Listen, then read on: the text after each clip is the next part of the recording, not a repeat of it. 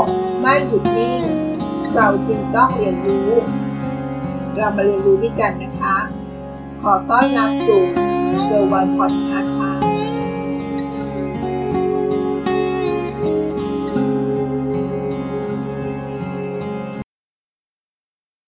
สวัสดีค่ะ ยินดีต้อนรับสู่เกิร์วันพอดคาส์หัวข้อในวันนี้นะคะ เรารู้จักคำว่าเอนเนแกรมค่ะ เอนเนแกรมเป็นศาสตร์บุคลิกภาพ และความเป็นผู้นำของคนทั้ง 9 ลักษณะด้วยกันนะคะ เราจะมาเรียนรู้ว่าแต่ลักษณะนั้นเป็นอย่างไร และเราเองตรงกับลักษณะไหนบ้าง เรามาเรียนรู้ร่วมกันนะคะ ข้อสำคัญทำไมเราต้องรู้ว่า ตัวเราหรือคนอื่นมีบุคลิกแบบไหน เป็นคำถามที่อาจจะเกิดขึ้นในใจของเราก็ได้นะคะ หลังจากที่เรารู้จักศาสตร์ หรือแนวคิดบุคลิกภาพแบบต่างๆ ซึ่งอาจจะเคยได้ยินมาบ้างแล้วนะคะ ตัวอย่างเช่น MBTI บุคลิกภาพแบบ 16 แบบ DISC บุคลิกภาพนิยมใช้กันในองค์กร โคโลโนไทบุคลิกภาพตามนาฬิกาชีวิต และอีกคำที่จะพูดถึงในวันนี้นะคะ เอนเนแกรมนพลักษ์ 9 แบบค่ะ ฟังแล้วอาจจะดูงงๆนิดนึงนะคะนพลักษ์9แบบก็คือรูปลักษณ์หรือลักษณะ 9 แบบด้วยกันค่ะ บางคนอาจเคยทำแบบทดสอบเหล่านี้มาบ้างแล้วนะคะ ที่เกี่ยวข้องกับกลกภาพ หรือเคยศึกษามาอยู่บ้างแล้ว ในวันนี้บทความนี้เขาก็จะพูดอีกแง่มุมหนึ่งของเอนเนแกรมนพรักษ์ในด้านของความเป็นผู้นำค่ะ ว่าแต่คนและที่มีบุคลิกแตกต่างกัน หากขึ้นมาเป็นผู้นำแล้ว เขาจะมีจุดแข็ง เขาจะมีจุดด้อย และเขาจะมีข้อแนะนำอย่างไรบ้าง เราจะมาเรียนรู้ว่าแต่ละลักษณะ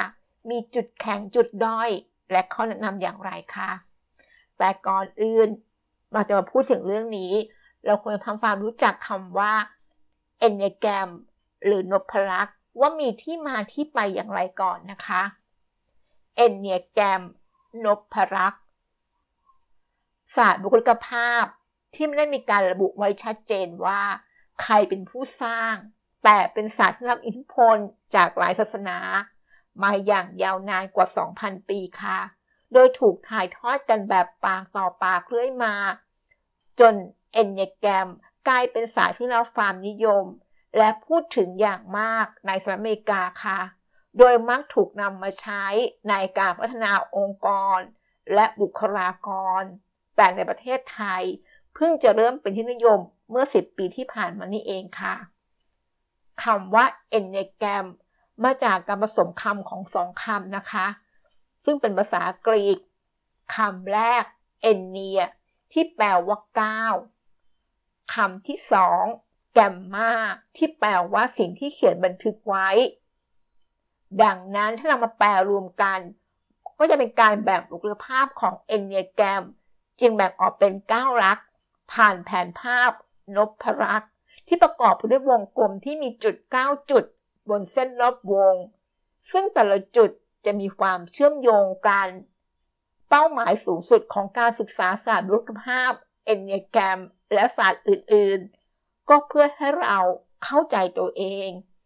ไปพร้อมๆกับการเปลี่ยนแปลงทัศนคติของตัวเอง เพื่อที่เราจะได้เข้าใจผู้อื่น และสามารถอยู่ร่วมกับคนอื่นได้อย่างมีความสุขค่ะเรามาดูต่อกันนะคะว่าการลักษณะภาวะผู้นำของเอนเนแกรม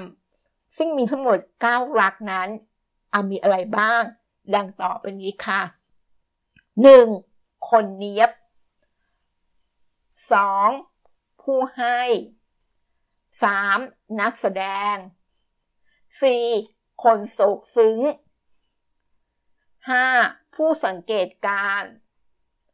6. นักตั้งคำถาม 7. ผู้พิถีพิถันในการเสพ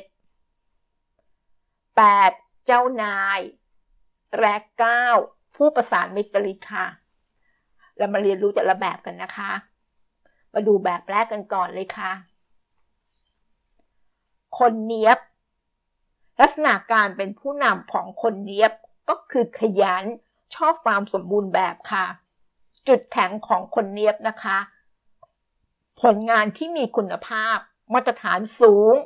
ปรับปรุงและพัฒนาอยู่ตลอดเวลา มีวินัย ซื่อสัตย์มีลมคติจริยธรรมสูง มีระเบียบแบบแผนในการทำงานที่ชัดเจนทุกขั้นตอนเลยค่ะ จุดด้อยของคนเนียบนะคะ ไม่ยืดหยุ่น ให้ความสำคัญกับรายละเอียดมากเกินไป ยึดมั่นกับกฎเกณฑ์ และมาตรฐานสูงมากเกินไปในบางครั้ง ช่างตำหนิ วิพากษ์วิจารณ์เอามาดูข้อเสนอแนะบ้างนะคะ สร้างความรู้สึกให้สนุกกับงาน และยอมให้ตัวเองผ่อนคลายบ้าง กระจายงานให้มากขึ้น ลดคำว่าควรหรือต้องในการทำงานลงบ้างก็จะดีนะคะ เรามาดูรูปแบบที่สองค่ะ ผู้ให้ ลักษณะการเป็นผู้นำของผู้ให้ คืออบอุ่น ให้กำลังใจ พร้อมช่วยเหลือและสนับสนุน มาดูจุดแข็งของผู้ให้นะคะ เก่งในการสร้างความสัมพันธ์ ชอบการมีส่วนร่วม สนับสนุนและก็ใจกว้าง เป็นมิตร น่ารัก ชอบให้กำลังใจ รับผิดชอบ ทำงานหนัก เข้าใจความต้องการของผู้อื่น เรามาดูจุดด้อยของผู้ให้บ้างนะคะ เข้าหาแบบอ้อมๆ ไม่ตรงไปตรงมา ไม่ชอบปฏิเสธคนอื่น มองข้ามความต้องการของตนเอง ให้ความสำคัญกับความสัมพันธ์ที่มันมากเกินไป ไม่รู้ตัวว่าให้เพื่อต้องการที่จะได้ ดูข้อแนะนำค่ะ ฝึกปฏิเสธในสิ่งที่ตัวเองไม่ต้องการทำ ฝึกการบอกความต้องการของตัวเองออกไปตรงๆ โดยไม่อ้อมค้อมเลยนะคะ ฝึกการใช้เหตุผลให้มากกว่าอารมณ์ ความรู้สึกในการทำงานค่ะ 3. นักแสดงค่ะ ลักษณะการเป็นผู้นำของนักแสดงก็คือมุ่งผลงาน แล้วก็เน้นเป้าหมายค่ะ จุดแข็งของนักแสดงนะคะ มุ่งผลสำเร็จพลังเยอะ สามารถทำงานได้หลายอย่างพร้อมกัน เอาชนะปัญหาได้ดีเลยค่ะ มองโลกแต่ในแง่ดี มั่นใจในตนเองค่ะ มาดูจุดด้อยของนักแสดงนะคะ มุ่งเอาชนะเพื่อความสำเร็จ โดยไม่ค่อยเข้าร่วมหรือสูงสิงกับใคร ถ้าไม่เกี่ยวข้องกับงานของเขาค่ะซ่อนความรู้สึกของตัวเองทำงานเกินเวลาไม่พัก ให้เวลาน้อยกับความสัมพันธ์ส่วนตัวค่ะ มาดูข้อแนะนำนะคะ ตั้งเป้าหมายเกี่ยวกับครอบครัวและสุขภาพบ้างก็ดีนะคะ ใส่ใจผลกระทบที่เกิดขึ้นกับคนรอบข้างให้มากขึ้นด้วยค่ะ ลดทอนการเอาชนะ โดยเปลี่ยนเป็นความร่วมมือ มาดูข้อที่ 4 กันนะคะ คนโศกซึ้ง ลักษณะการเป็นผู้นำของคนโศกซึ้ง สร้างบรรยากาศการทำงานได้ดี และเข้าถึงอารมณ์ ความรู้สึกของทีมงานค่ะ จุดแข็งของคนโศกซึ้งนะคะ แสวงหาความหมายจากความสัมพันธ์ส่วนตัว สร้างแรงบันดาลใจ สร้างสรรค์กล้าแสดงออก เข้าใจความทุกข์ของคนอื่นได้ดี มาดูจุดด้อยของคนโศกซึ้งค่ะ ไม่สามารถแยกเรื่องส่วนตัวออกจากเรื่องงานได้ อารมณ์เข้มข้น รุนแรง ต้องการงานที่แตกต่าง หรือมีความคิดสร้างสรรค์ จนบางครั้งใช้เวลานานเกินไป ประสิทธิภาพของงานขึ้นอยู่กับสภาพอารมณ์นะคะ อารมณ์ขึ้นลงเบื่อง่ายด้วยลำบากใจไม่ต้องรับคำวิพากษ์วิจารณ์ค่ะ เรามาดูข้อแนะนำบ้างนะคะ ใส่ใจผู้อื่นและดื่มด่ำในอารมณ์ความรู้สึกของตนเองบ้างนะคะลดดับความเข้มข้นทางอารมณ์ในการพูดและการแสดงออกของตน รู้จักการให้อภัย และก็ปล่อยวางเป็นค่ะ 5. ผู้สังเกตการนะคะ ลักษณะการเป็นผู้นำของผู้สังเกตการ บริหารด้วยความรู้ ให้ความสำคัญกับข้อมูลและเหตุผลค่ะ จุดแข็งของผู้สังเกตการนะคะ มีทักษะในการวิเคราะห์ รู้ลึกในเรื่องที่สนใจด้วยนะคะ มีความเป็นกลาง แยกแยะเรื่องราวต่างๆ ได้อย่างเป็นธรรมทำงานเป็นระบบ วางแผนอย่างรอบคอบ สามารถแก้ไขสถานการณ์ได้ดีในภาวะวิกฤตด้วยนะคะ ไม่หนีปัญหา มีความมุ่งมั่น รับผิดชอบในงานที่รับปากไว้แล้ว มีความเป็นผู้เชี่ยวชาญ เรามาดูจุดด้อยของผู้สังเกตการค่ะ เฉยเมยกับอารมณ์ความรู้สึกของตัวเอง และของผู้อื่น ถอยห่างและแยกตัวไม่ชอบความขัดแย้ง ไม่พึ่งพาคนอื่นทำด้วยตนเอง ไม่แบ่งปันข้อมูลความรู้ ยึดมั่นกับความคิดของตัวเอง จนขาดความยึดหยุ่นในบางครั้งนะคะ และก็ชอบวิพากษ์วิจารณ์ผู้อื่น มาดูข้อเสนอแนะบ้างนะคะ ให้ใส่ใจความเกี่ยวข้องกับคนในทีม มองในมุมของอารมณ์ ความรู้สึกของทีมงานบ้างนะคะ หยุดคิดวางแผนเพียงอย่างเดียว และก็ลงมือทำให้เร็วขึ้นมากขึ้นด้วยนะคะ 6. นักตั้งคำถามค่ะ ลักษณะการเป็นผู้นำของนักตั้งคำถาม รอบคอบ วางแผน ป้องกันไว้ก่อนค่ะ จุดแข็งของนักตั้งคำถาม จงรักภักดีต่อองค์กร และซื่อสัตย์ต่อเพื่อนร่วมงาน ร่วมแรงร่วมใจ มีกลยุทธ์ ขยัน อดทน รับผิดชอบ คาดการปัญหาได้ล่วงหน้าได้ด้วยดีนะคะ จุดด้อย ของนักตั้งคำถาม ระมัดระวังเกินเหตุ กังวลกับปัญหาในอนาคตอยู่เสมอ ยอมคนมากเกินไป หรือไม่ก็ต่อต้านหัวชนฟ้า ไม่ชอบความไม่ชัดเจน สะดุดกับความคิดของตนเองบ่อยครั้งด้วยนะคะ ข้อแนะนำนะคะ ฝึกเผชิญหน้ากับความไม่แน่นอน และการเป็นผู้นำฝึกเรียนรู้การจัดการกับความกวนกระวายใจด้วยค่ะ 7. ผู้พิถีพิถันในการเสพลักษณะการเป็นผู้นำของผู้พิถีพิถันในการเสพนะคะ สร้างสารรค์ ยืดหยุ่น เต็มไปด้วยทางเลือกค่ะ จุดแข็งของผู้พิถีพิถันในการเสพนะคะ มีจินตนาการและความคิดสร้างสรรค์สูง กระตือรือร้น ร่าเริง คิดเร็วทำเร็วค่ะ อยากรู้อยากเห็นชอบการมีส่วนร่วม ทำงานหลาย ๆ อย่างในเวลาเดียวกันค่ะ เชื่อมโยงข้อมูลที่กระจายให้เข้ากันได้ดีด้วยนะคะ มาดูข้อด้อยของผู้พิถีพิถันในการเสพค่ะทำตามแรงกระตุ้น โดยไม่คำนึงถึงผลลัพธ์ ไม่ชัดเจนในเป้าหมาย หรือเรื่องสถานการณ์ที่มันเจ็บปวด ตอบโต้เมื่อถูกตอบสนองในทางลบ หาเหตุผลเข้าข้างตนเอง ไม่ชอบทำอะไรที่มันซ้ำซากด้วยนะคะ มาดูข้อแนะนำค่ะ ลดความเร็วในการคิด และทำลงบ้างสักนิดหนึ่งนะคะทำงานที่ค้างให้เสร็จ ค้นหาความจริงจากคำวิจารณ์ที่ได้รับด้วยนะคะ 8. เจ้านายค่ะ ลักษณะการพัฒนำของเจ้านาย ชัดเจน ควบคุม เด็ดขาด ชอบงานที่มันท้าทายทำเรื่องยากได้สำเร็จ จุดแข็งนะคะของเจ้านาย ตรงไปตรงมา เชื่อมั่นในตนเอง ปกป้องลูกน้อง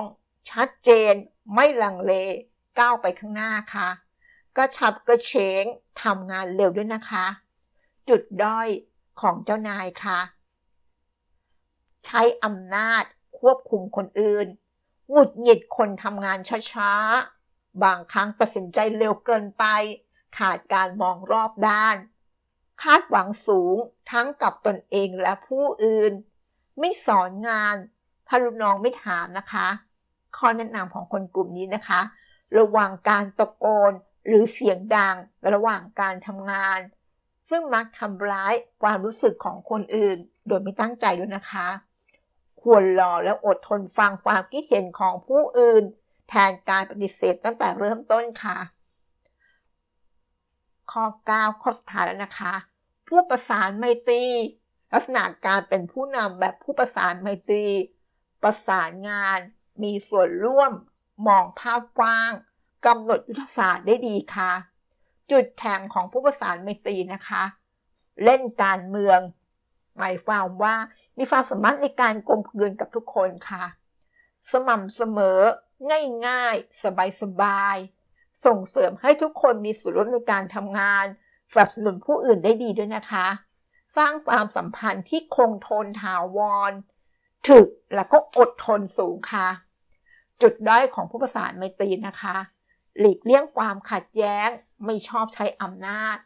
ไม่มั่นใจ รังเลขาดความชัดเจน ไม่ชอบตัดสินใจ หรือตัดสินใจช้าจะดับความสำคัญได้ไม่ดีพอค่ะ ดื้อเงียบ แสดงความโกรธด้วยการเพิกเฉยต่อปัญหา แล้วก็เฉยชาค่ะ มาดูข้อแนะนำนะคะ ตั้งเป้าหมายหรือการทำ to do list ไว้ก็ดีค่ะ ฝึกการตัดสินใจ แล้วก็หาแรงบันดาลใจในการทำงานด้วยนะคะ นั่นก็คือภาวะผู้นำทางก้าวลักษณะค่ะ ซึ่งทั้งหมดที่เราพูดถึงนั้นเป็นเพียงแค่การระบุลักษณะโดยรวม ที่เป็นภาพกว้างๆเท่านั้นนะคะ ไม่ว่าจะเป็นภาวะผู้นำก็ถือว่าเป็นทักษะที่มนุษย์ของเรา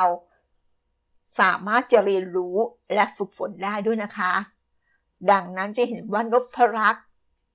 หรือรูปลักษณ์ทางก้าวอย่างที่เราพูดถึงนั้น จึงแค่เป็นเพียงเครื่องมือหนึ่งที่ใช้ในการช่วยวิเคราะห์ ศักยภาพของบุคคลที่แตกต่างกันไปค่ะ ว่าในตัวบุคคลนั้นมีภาวะผู้นำแบบใดแฝงอยู่ ไม่สามารถนำไปตัดสินว่า คนลักษณะแบบนี้จะเป็นแบบนี้ 100%ได้เลยทีเดียวนะคะ พอสภาพแวดล้อมที่แต่ละคนเติบโตมาไม่เหมือนกันค่ะ และสำหรับบางคนก็อาจจะก้าวข้ามขีดจำกัดของตัวเอง บางข้อหรือทุกข้อได้แล้วนะคะ การศึกษาศาสตร์นพรักษ์ หรือ engagement นั้นเป็นเรื่องที่น่าสนใจสำหรับองค์กรนะคะ เพราะสามารถนำไปใช้ในการบริหารคน และสนับสนุนศักยภาพที่แต่ละคนมีอยู่ ให้พัฒนาเติบโตไปในสิ่งที่พวกเขาถนัดและทำได้ดีด้วยนะคะ รวมถึงการศึกษาระดับบุคคลด้วยเช่นกัน เพราะทำให้รู้จักตัวเอง เข้าใจผู้อื่น และทำให้เรามีความสุขมากขึ้นด้วยนะคะ เมื่อวิเคราะห์ดูแล้วศาร์มรุขภาพแบบ engagement หรือนพรักษ์อาจจะมีความหมายคล้ายคลึงกับสุภาษิตไทยที่ว่า รู้เขา รู้เราลบร้อยครั้ง ชนะร้อยครั้ง นั่นเองค่ะ ขอบคุณที่รับฟังเกอร์วันพอดคาสต์แล้วพบกันในสดถัดไป สวัสดีค่ะ ติดตามเกอร์วันพอดคาสต์ได้ที่ Facebook YouTube